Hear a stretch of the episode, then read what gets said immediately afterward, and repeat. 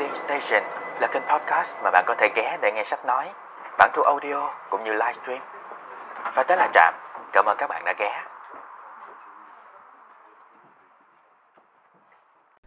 Ok, chào mừng mọi người đã quay lại Trạm Đọc Hôm nay chúng ta tiếp tục với câu chuyện Chuyện xưa Lăng Bê An Tập 2 Hello. của bác Nguyễn Nhật Ánh Và hôm nay là chương số 4 Chúng ta cùng à, điểm qua nội dung một xíu ở chương số 3 nha Chương số 3 có tên là Alibaba Vì không đủ tiền để thuê chỗ bay ở tiệm bà Kibo Suku cùng nhóm bạn của mình đã tới tìm một người quen cũ là Alibaba, một người dân nhập cư. Ông luôn bị lo sợ chùm Bastu sẽ để mắt tới nên phải sống một cách lén lút khổ sở về chừng mọi thứ xung quanh. Lão đã cho Suku thuê thảm bay mà không cần cọc và cũng cho thuê luôn cả một người tài xế chất lượng. Trong khi cả nhóm đang ngồi trên tấm thảm và bay vào một đám mây mát lạnh ở trên cao để tìm núi lưng chừng, thì một giọng nói bí ẩn cất lên. Muốn tìm núi lưng chừng thì hãy hỏi ta phù thủy. Điều đáng bất ngờ là không ai trong bọn tự nhận hay là biết giọng nói kia là của ai. Mustafa gã tài xế thì bỗng sợ hãi một cách bất thường. Nhìn theo kẻ tình nghi đang cửa chổi bay phục mất phía trước. Và bây giờ sẽ là chương 4 Bùa mê hình nhân.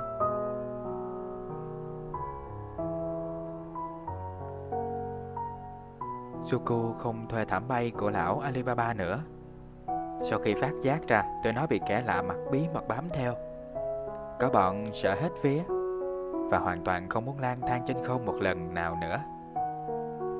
Hôm qua trên đường về, gần như không ai nói với ai một câu. Cứ như thể trong cái lưỡi thuộc đi đâu mất. Cả bọn pháp phỏng, ngồi túm tụm vào chính giữa tấm thảm và vật lộn một cách khổ sở với cảm giác đang bị những cặp mắt vô hình rình rập.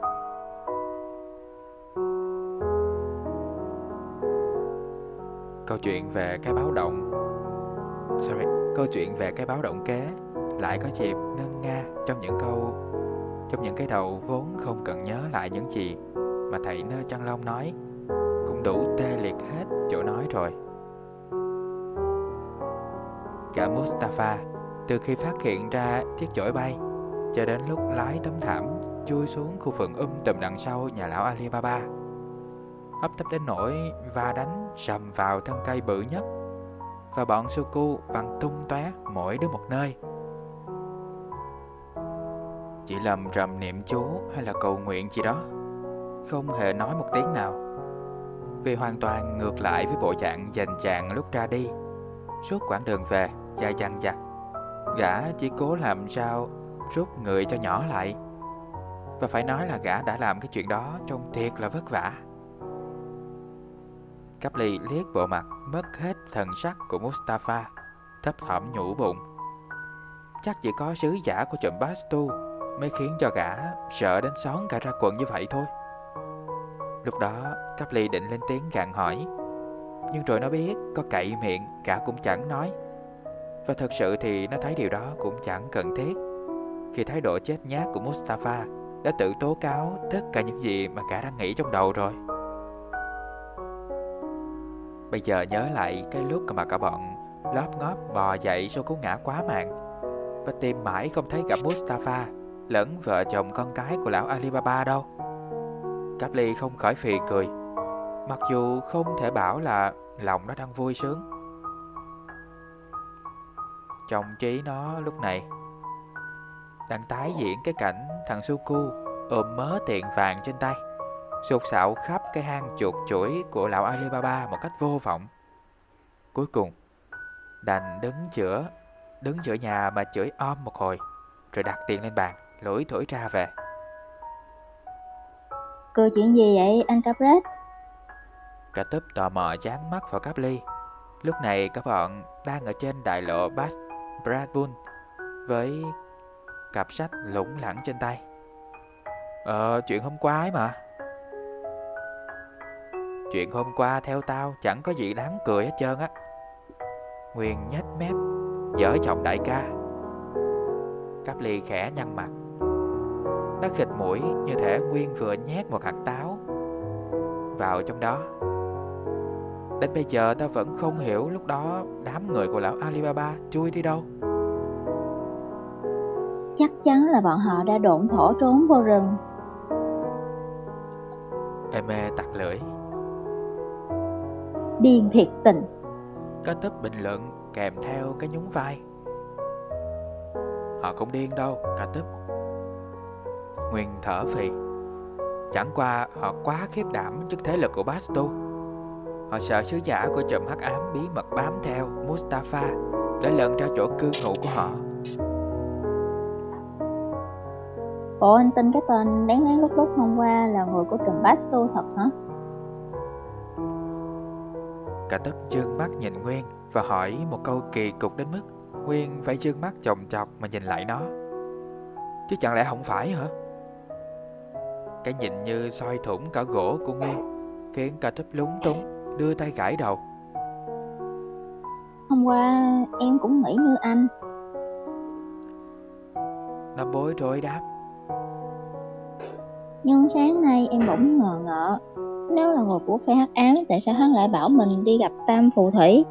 Anh và anh Capret Mà tìm ra được núi lân chừng Thì bọn chúng chỉ có khóc. Không cần phải thông thái mới biết được đó là đòn đánh lạc hướng cả túp à. Băng tinh ngọ ngoại đầu trong chiếc áo trùng, Nóng nảy kêu lên.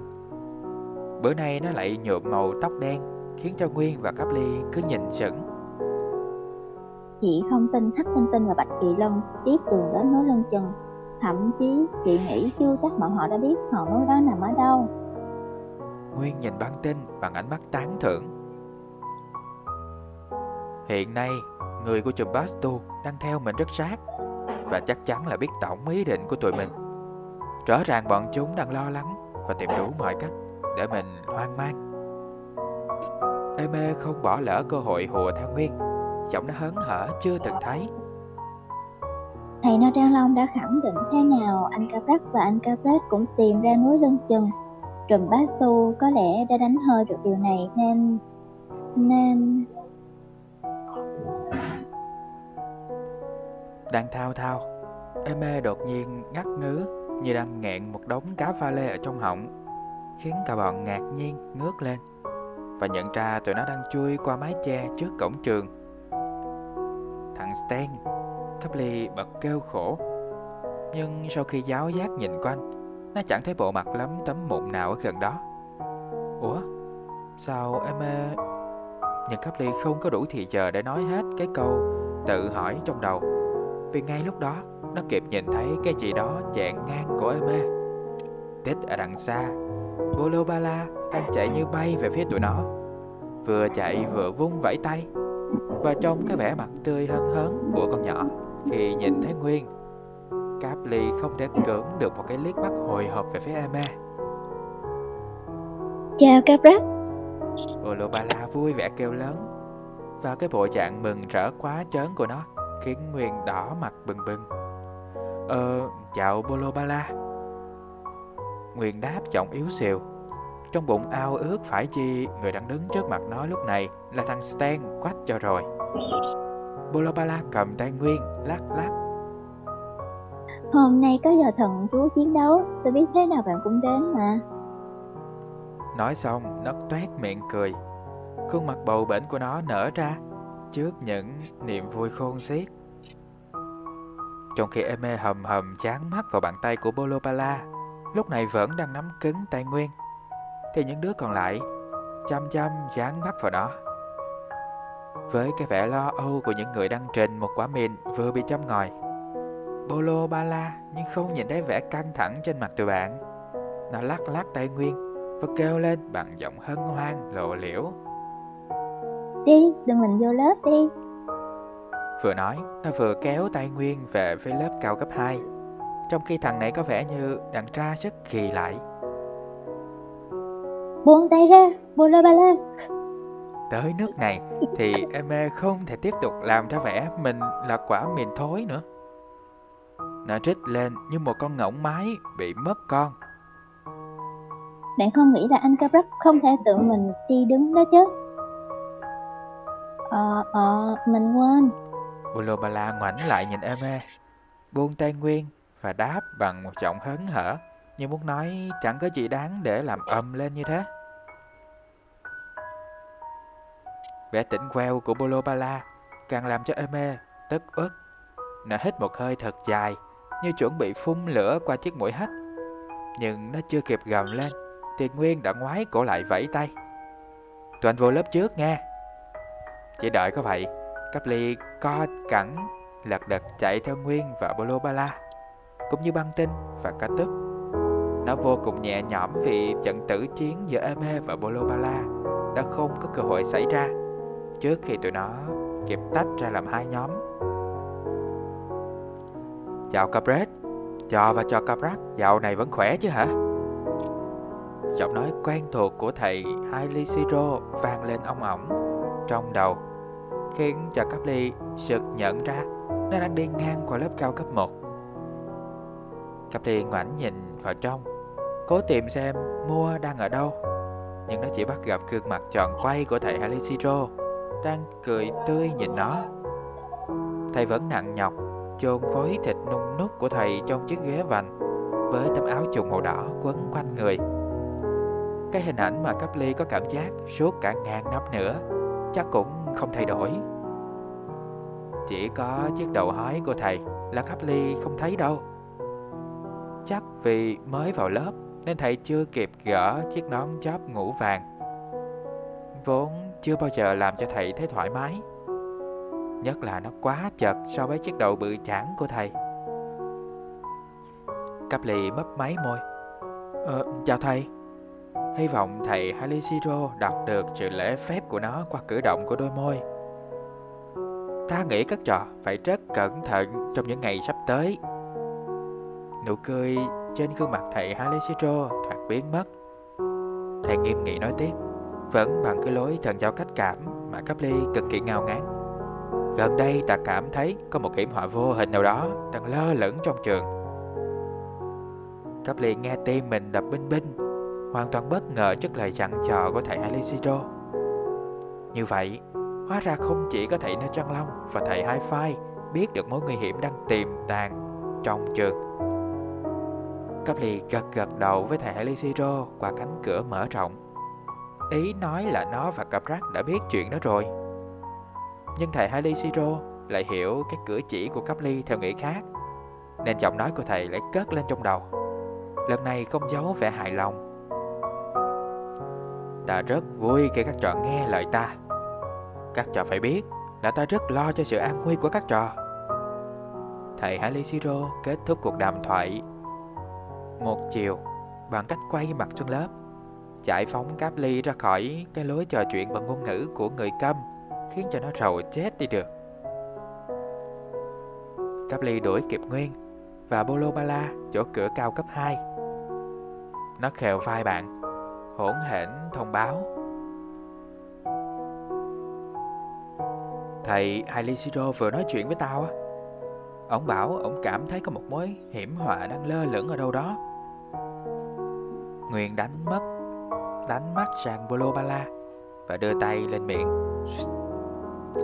Y chang radio bị mất sóng Câu nói nửa trận của cấp ly Đột ngột tắt liệm Nhưng Bolobala đã kịp cất giọng tò mò như để chứng minh là mình không phải tự nhiên mà trong đó rất giống mèo. Thầy Halishiro nói gì bạn thế Capret? Ờ, ờ, không có gì. Capri ấp úng, cố xoay chuyện nghĩ nghĩ. Ờ, ổng chỉ nói là ổng rất khoái tụi này. Ông bảo nếu mà tụi này cảm thấy không theo kịp chương trình của lớp cao cấp 2 á, thì quay về học với ổng. Bolobala bày tỏ sự ngờ vực bằng một cái nhún vai, nhún vai. Không phải nội dung câu trả lời, mà chính vẻ mặt thoát xanh xanh đỏ đỏ của Caply khiến nó tin tưởng rằng cái điều mà thầy Halishiro vừa nói chắc chắn có nội dung quan trọng hơn nhiều. Lúc đó, nếu không nhát thấy thầy Hai Phai đang đứng nhe nanh trước bảng và đập đập hai tay vào nhau, làm phát ra những trạng lốp bóp như là pháo nổ, để dập tắt cái tiếng rì rầm ở dưới các chảy bàn. Bolobala đã gặn hỏi Cáp Ly tới nơi tới chốn. Nguyên và Cáp Ly dĩ nhiên cũng nhìn ra cơ may đó, nên tụi nó nhanh nhẹn chộp lấy bằng cách lập tức vù ngay xuống chỗ ngồi, luống cuốn như đang trong một cuộc tháo chạy. Đến nỗi cái thằng ít nói nhất trên đời là Tam cũng phải tròn mắt lắp bắp. Ờ, ai, ai trượt tụi mày hả? Thoát khỏi Bolo Bala không có nghĩa là tránh xa được mọi rắc rối. Một lát sau, Cáp Ly đau khổ tóm được cái triết lý. Khi đang mãi ngắm nghía và phân tích thầy hai phai, loay hoay đoán xem thầy có bao nhiêu phần trăm khả năng là người của chùm Bastu. Hoàn toàn vứt bỏ những lời giảng ra khỏi đầu óc, thì thình linh nó nghe tiếng mình nhảy ra khỏi mớ răng lởm chởm của thầy. Nó nghe tên mình nhảy ra khỏi mớ răng lởm chởm của thầy.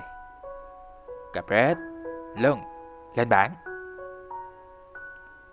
Capri chật bắn như thể nghe một phát đạn sượt qua đầu.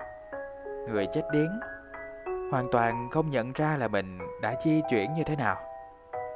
Một lát sau, Capri nhìn thấy mình đang đứng nhấp nhõm trước đôi tai chuột của thằng Lung. Với nỗi hoang mang, đang chạy nhộn nhạo trong đầu. Không lẽ thầy hai phai biết mình đang xem xét ổng nên ổng tìm cách làm cho mình khốn khổ chơi. Thần chú chiến đấu số 7 là thần chú Sambacha.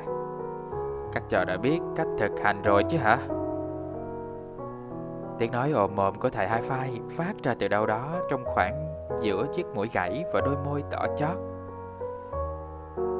Dạ biết rồi hả? Thằng, thằng Lung rống lên với vẻ hào hứng Làm cáp ly phải vội vàng mấp máy môi theo và chỉ nhiên là không phát ra một chút xíu hơi nào. Vậy thì bắt đầu đi. Thầy hai phai ra lệnh bằng giọng điệu khoái trá. Như thể thầy biết trước, Người sầm ba che hiển nhiên là cáp ly. Và nếu điều đó mà không xảy ra, Thầy sẵn sàng để cho trời sập ngay xuống đầu cho rồi. Trước hàng chục cặp mắt thô lỗ chĩa lên từ phía dưới lớp, Cáp ly và lung đồng loạt chĩa tay vào nhau. Miệng lẩm bẩm gần như cùng một lúc. Và cũng gần như cùng một lúc. Cả hai nện mông đánh rầm xuống đất. Mạnh đến mức có cảm tưởng tụi nó không có mục tiêu nào to tát hơn Là làm thùng, thủng quách cái nền nhà cho rồi. Hay lắm cặp rết. Nguyên không kèm được tiếng reo Cảm thấy bất ngờ một cách sung sướng Khi trước đó. Ngó khuôn mặt đang héo đi từng phút một của Cáp Ly. Nó chắc mẩm là thằng bạn của mình Sẽ chẳng làm được cái trò trống gì. Chẳng hay ho gì trong chuyện này hết.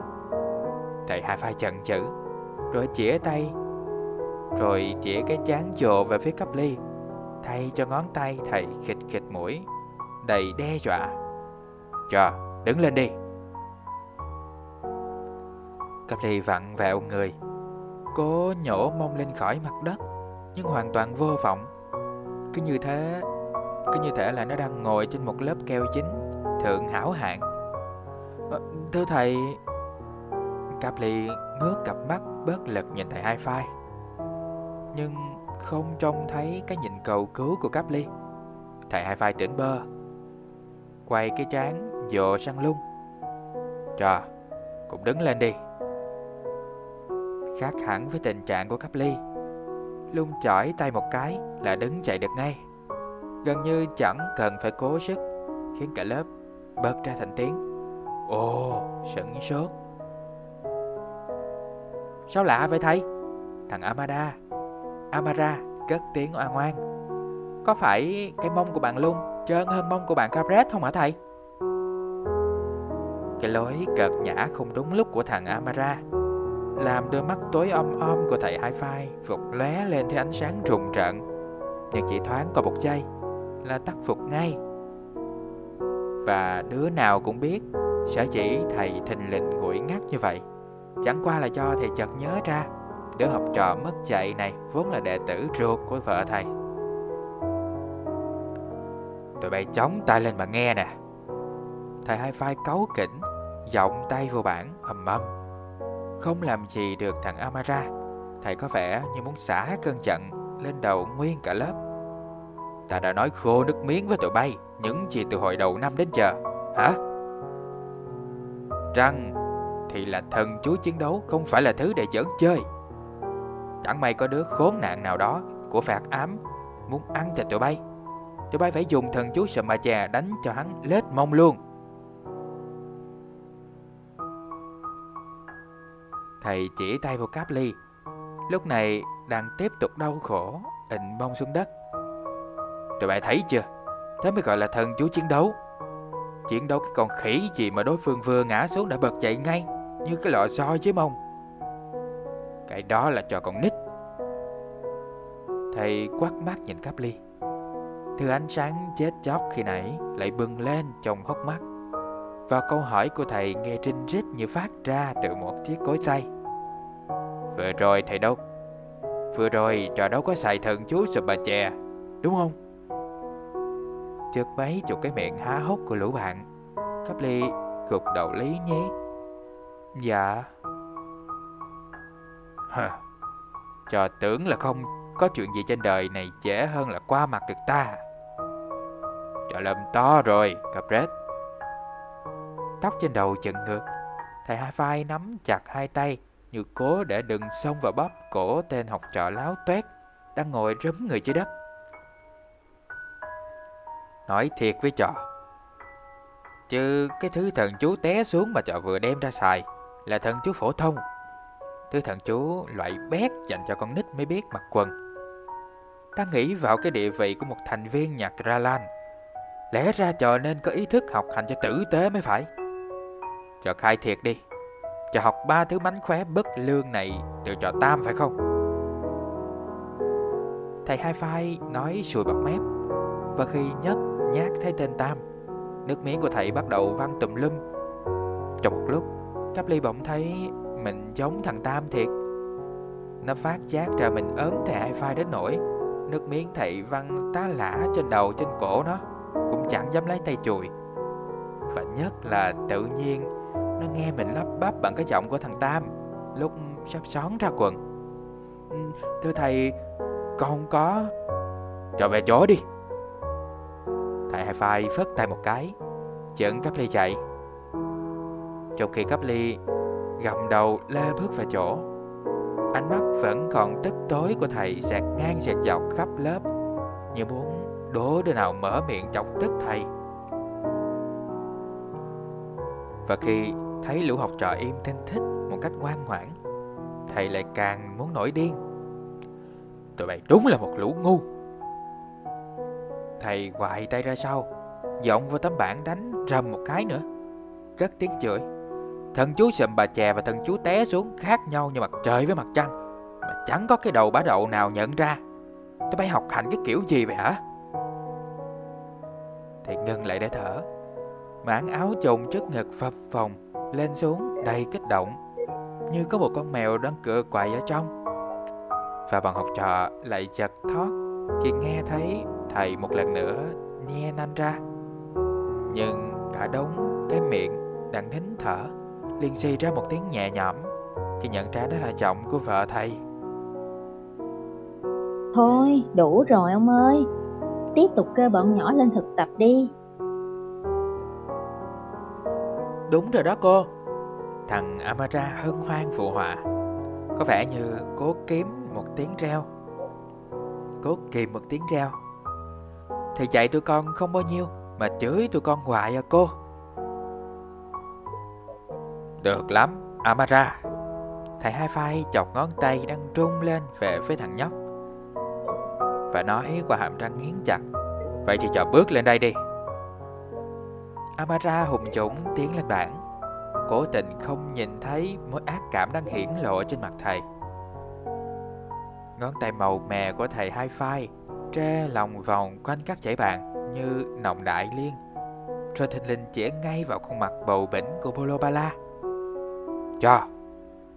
Thằng Amara chảy nảy Khi thấy Bolobala bước ra khỏi chỗ ngồi. Đổi đứa khác đi thầy! Đánh thắng tụi con gái, Chẳng có vinh dự gì hết trơn. Nhất là với một đứa sau này sẽ là một đại phù thủy lừng danh Và là một kẻ thống trị tối cao của xứ Lan Bian Im đi Amara Thầy hai phai sầm mặt nạt ngang. Cái đó là bà nói, Chứ không phải là ta. Trò sau này sẽ thành cái thứ gì Thì kệ trò. Bây giờ trò phải đấu với Apollo Bala đã. Caply chưa bao giờ nghe thấy thầy Hải Phai nói với Amara bằng cái giọng điệu xài xẻ như vậy. Nó sướng trên người. Cảm thấy thầy bớt giống tay chân của chùm Baston một chút. Tiếng vợ thầy Hai Phai lập tức trích lên Tưởng như có một quả đạn pháo đang bay trong phòng Ông ăn nói càng lúc càng trắng ra làm sao cái trò nói xấu đồng nghiệp như vậy thì tiểu nhân hết chỗ nói. Ông có muốn tôi nhổ ông không còn một cọng tóc hay không hả? Không rõ vì chợt nhận ra mình phát biểu hơi quá trớn, hay vì sợ lời hăm dọa đầy bạo lực của bà vợ. Mà thầy hai phai nín thinh. Chỉ khi Amara và Bolo Bala đứng đối diện nhau, thì mới khẽ khẽ nói, bằng cái giọng lý nhí, y như mượn của thằng Tam. Bắt đầu đi. Cả hai cánh tay cùng nhanh nhẹn vung về phía trước Và Amara vừa nhúc nhích môi, Chưa kịp đọc hết câu thần chú, Đã bất thần bật nửa ra sau, Giọng xuống đất, Đầu giọng xuống à, Sorry, Giọng đầu xuống đất một cái cộp Phải nói là cô té rất ngoạn mục, Mặc dù trông không giống chút xíu nào với kiểu té tét mông của người bị trúng thần chú sầm ba chè. Trong khi cả lớp đang trố mắt lên, chưa hiểu điều gì vừa xảy ra, Thì cả hai vợ chồng, thầy hai phai gần như cùng ré lên một lượt bằng cái thứ giọng pha trộn rất là kỳ cục. Tam. Ừ, thưa thầy, còn đâu có. Tam trùng bắn Trong nó hoảng đến mức chưa kịp đứng lên. Câu nói đã run rẩy phun ra trước. Cho có hay không, ta không cần biết. Thầy hai phai gầm lên điên cuồng trong thầy chợt đến mức có cảm tưởng sự gắt gỏng của thầy dành cho Amara một phút trước đó chỉ đáng là cần hắt hơi nho nhỏ. Và nếu như lúc này thầy có đột ngột nổ tung lên ngay giữa lớp thì cũng chẳng có ai ngạc nhiên. Ta nghe những lời xảo trá của trò quá nhiều rồi. Tóm lại, chưa mai, sau khi chùi cậu tiêu, trò phải ở lại đây đến tối để lau cho sạch hết mọi thứ từ cửa nẻo bàn ghế cho đến sàn nhà. Nhớ chưa? Dạ nhớ ạ. À. Cam Ly tò mò liếc Tam có khóe mắt. Thấy thằng này yếu ớt đáp và rủ người xuống ghế. Nằm mềm oặt, Như một thỏi cao su bị hơi lửa. Dù đang buồn trầu nổ trượt Vì mới bị thầy hai phai chửi te tua Cáp Ly cũng rất muốn phá ra cười nó nhớ lại lời nguyện bí mật vọng vào tai nó trước khi Amara té lật gọng. Thâm công nhận, thằng Tam đóng kịch siêu đẳng thiệt. Tam không những giỏi vờ vịt, mà phải nói là nó cực kỳ lì lợm. Cứ nhầm giờ dạy của vợ chồng thầy hai phai mà dở cho đẻo cán. Trừ quá nhân Tam, có lẽ không có đứa học trò nào trong trường đâm tri dám thử làm dù chỉ làm một thử làm thử một lần cho biết thôi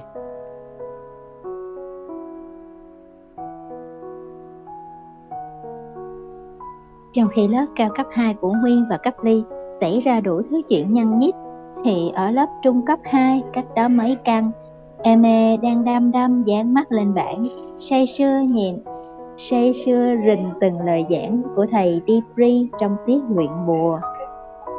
Lúc bình thường, em chỉ thích học các môn mà tính hiếu kỳ bị kích thích dữ dội như quái vật học hay các loại quỷ. Nó không khoái môn luyện bùa lắm. Mặc dù gần đây, các vạt phế thải mà ông Catun quẳng trong nhà kho thường xuyên được nó lôi ra để rang hết hòn đá này đến hòn đá khác hoặc nấu tùm lum các loại dược thảo cho nguyên lẫn theo người đề phòng bất trắc. Hôm nay cũng vậy, ngay từ đầu giờ, Eme chẳng để tâm lắm vào bài học, nhất là từ khi con nhỏ Bolo Bala xuất hiện, thân mật với Nguyên một cách trắng trợn. sau đó lôi Nguyên và Cáp Ly đi tuốt. Tâm trí Eme như tan ra, những ý nghĩ trong đầu cứ đứt rời từng khúc không làm sao nối lại được. Suốt một lúc lâu, Eme ngồi trong lớp như ngồi giữa màn sương, thấy hình ảnh chung quanh nhòa đi, chập chờn như ảo ảnh. Eme chỉ bừng tỉnh khi đập vào tai nó loáng thoáng một điều gì đó. Một điều mà bằng trực giác, Eme biết là số phận đã ưu ái tặng cho nó. Nó lúc lắc mái tóc vàng, màn sương trước mắt lập tức tan biến và ngay khi vừa thoát ra ngoài rìa của cơn mê, nó nghe như có một luồng điện chạy qua người khi nhận ra thầy Debris đang hướng dẫn học trò cách ếm bùa bằng hình nộm. Có lẽ có thể nói chưa bao giờ em mê chí thú nghe giảng đến thế, vừa nghe vừa sốt sắng ghi chép Cảm giác đây là bài giảng thầy Dipri dành riêng cho nó.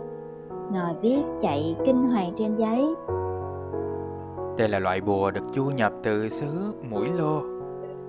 Mũi lõ. Mũi lõ. Thông thường, các hình nộm được làm bằng sáp hoặc là đất sét trộn lẫn với móng tay của nạn nhân. Tệ lắm cũng phải trộn được cho bằng vài sợi tóc. Chôn hình nộm ở dưới gốc cây cải hương vào lúc nửa đêm.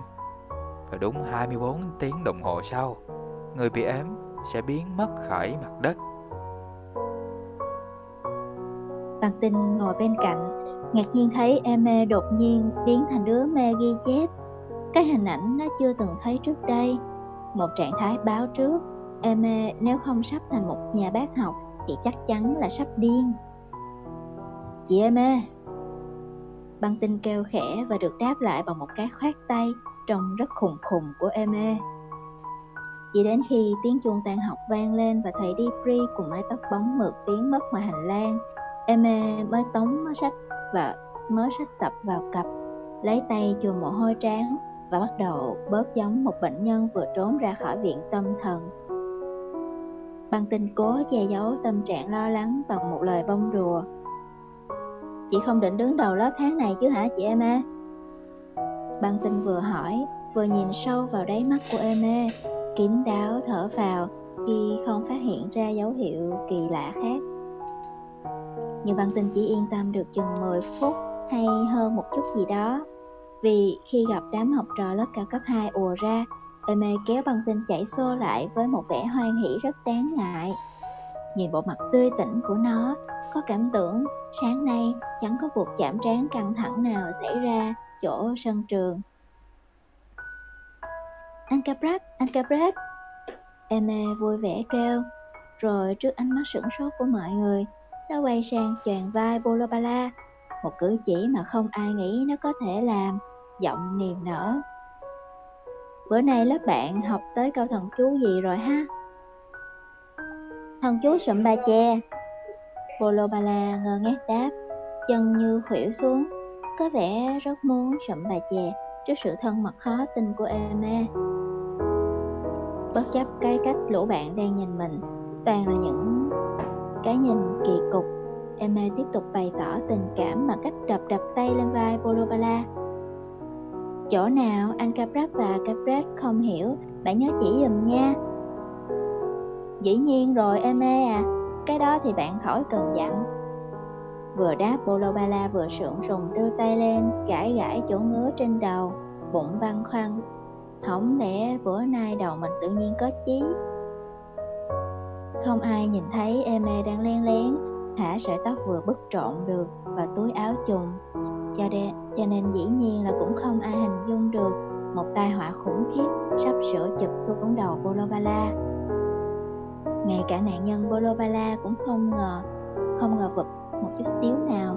Nó chỉ hơi ngỡ ngàng trước sự thay đổi thái độ đột ngột của Eme nhưng liền sau đó nó hân hoan đón nhận sự thân thiết bất ngờ mà Eme mang lại với sự cảm kích của, của một con mèo thích được vuốt ve Bolobala không nhớ ra Eme đã thả tay khỏi vai nó từ lúc nào, nhưng điều đó đối với nó chẳng có gì quan trọng khi mà nó sung sướng nhận ra, ngọn lửa của tình bạn thực sự tỏa ấm hơn nhiều so với một cái choàng vai nhìn Eme và Bolobala cặp kè bên nhau. Cái hình ảnh mà trước đó 10 phút không ai có thể tưởng tượng ra. Nguyên cảm nhận một cách rõ rệt nó đang trải qua một khoảnh khắc êm đềm kỳ lạ. Cái khoảnh khắc mà nó tưởng là mình sẽ đắm chìm trong đó mãi mãi nếu không có tiếng quát giật của ca tích giọng vô tai. Xéo đi, Stan, báo cho mày một tin buồn là chưa có ai trong tuổi tao sẵn sàng qua đời đâu.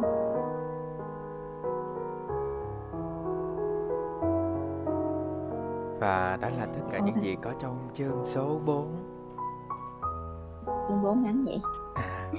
của tập 2 Chuyện xưa Lam Bian của bác Nguyễn Nhật. Ánh Cảm ơn mọi người à, đã lắng nghe Bé Long vào tặng hoa rồi bé Long đi ngủ hay sao ấy Arigato.